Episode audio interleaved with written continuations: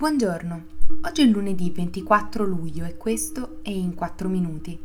il podcast di The Vision sulle notizie dall'estero delle ultime 24 ore. Questo episodio è presentato da Telepass, tech company all'avanguardia nella rivoluzione della mobilità in ambito urbano ed extraurbano, in un'ottica sempre più innovativa e sostenibile, che ora e per i prossimi anni è top partner delle nazionali italiane di calcio.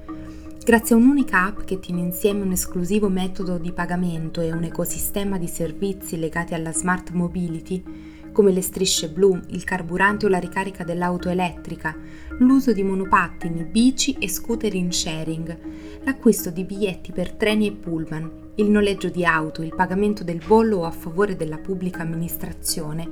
Telepass trasforma ogni spostamento in un'esperienza senza confini.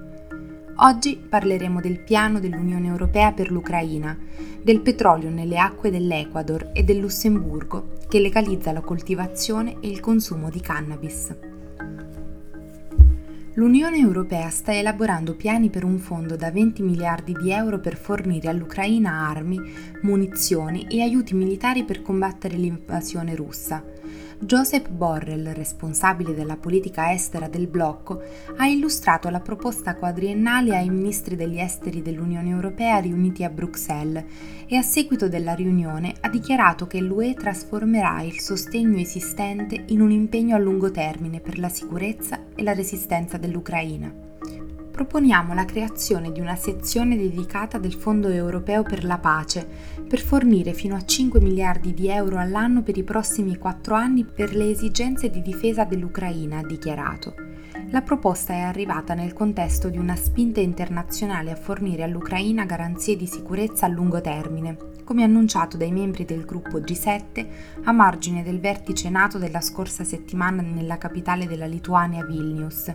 Durante il vertice, i leader della NATO hanno affermato che l'Ucraina dovrebbe essere in grado di unirsi all'alleanza militare in futuro, ma non hanno offerto un invito immediato e per una data precisa, un risultato che non era quello sperato dai funzionari ucraini e che ha generato delle tensioni che sono presto rientrate. Le autorità della nazione sudamericana dell'Ecuador hanno confermato che una fuoriuscita di petrolio ha rilasciato circa 1200 barili nel Pacifico, contaminando chilometri di costa oceanica. Rafael Armendaris, responsabile dei trasporti dell'azienda petrolifera statale Petroecuador, ha confermato che l'incidente è avvenuto mercoledì scorso, quando un serbatoio del terminale marino nel porto di Esmeraldas ha superato la sua capacità. Esmeraldas si trova a circa 150 km a sud del confine settentrionale dell'Ecuador con la Colombia. Circa la metà del greggio è fuoriuscito dalle strutture di Petroecuador, spargendosi per circa 4 km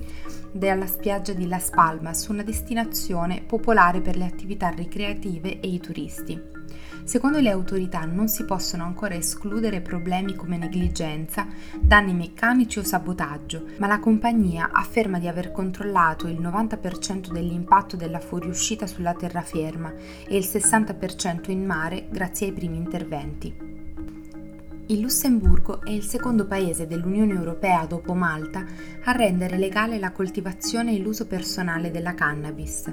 La legge, in vigore da venerdì, è stata approvata a fine giugno a larga maggioranza e introduce l'autorizzazione a possedere fino a 3 grammi di cannabis e a coltivare in casa, partendo da semi, un massimo di 4 piante,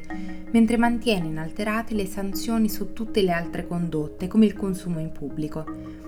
La criminalizzazione della cannabis è stato un fallimento assoluto. Dobbiamo avere il coraggio di prendere un'altra strada e cercare soluzioni. È intervenuto così il ministro della giustizia Sam Tanson al termine del dibattito che ha preceduto la legalizzazione parole lontane da quelle che vengono pronunciate in Italia, dove proprio nelle scorse settimane il governo, guidato da Giorgia Meloni, ha rimarcato la decisione di perseguire una politica proibizionista, equiparando tutte le droghe fra loro e non riconoscendo il fallimento delle politiche adottate finora nel nostro Paese. Oltre a mantenere del tutto sommerso il traffico gestito dalle mafie, infatti, il proibizionismo alimenta un clima di silenzio che rende i potenziali consumatori meno informati sui rischi che corrono assumendo un determinato principio attivo. Questa situazione, invece di limitare l'uso e l'abuso di droghe, non fa che alimentarlo perché impedisce di esaminare le ragioni alla base di un fenomeno sociale complesso, al quale dovrebbero corrispondere una serie differenziata di misure. In un'intervista all'Espresso, Federico Caffiero De Rao, ex procuratore nazionale antimafia dal 2017, ha ribadito l'importanza di cambiare le norme sulle droghe leggere Credo che sia opportuno cambiare la legge sulle droghe perché è vetusta, dice. La legalizzazione delle droghe leggere con altri interventi potrebbe sottrarre terreno al traffico internazionale e avrebbe il vantaggio di far concentrare la fase investigativa sul livello alto delle organizzazioni criminali e sulla filiera economica che ne deriva. Questo è tutto da The Vision, a domani.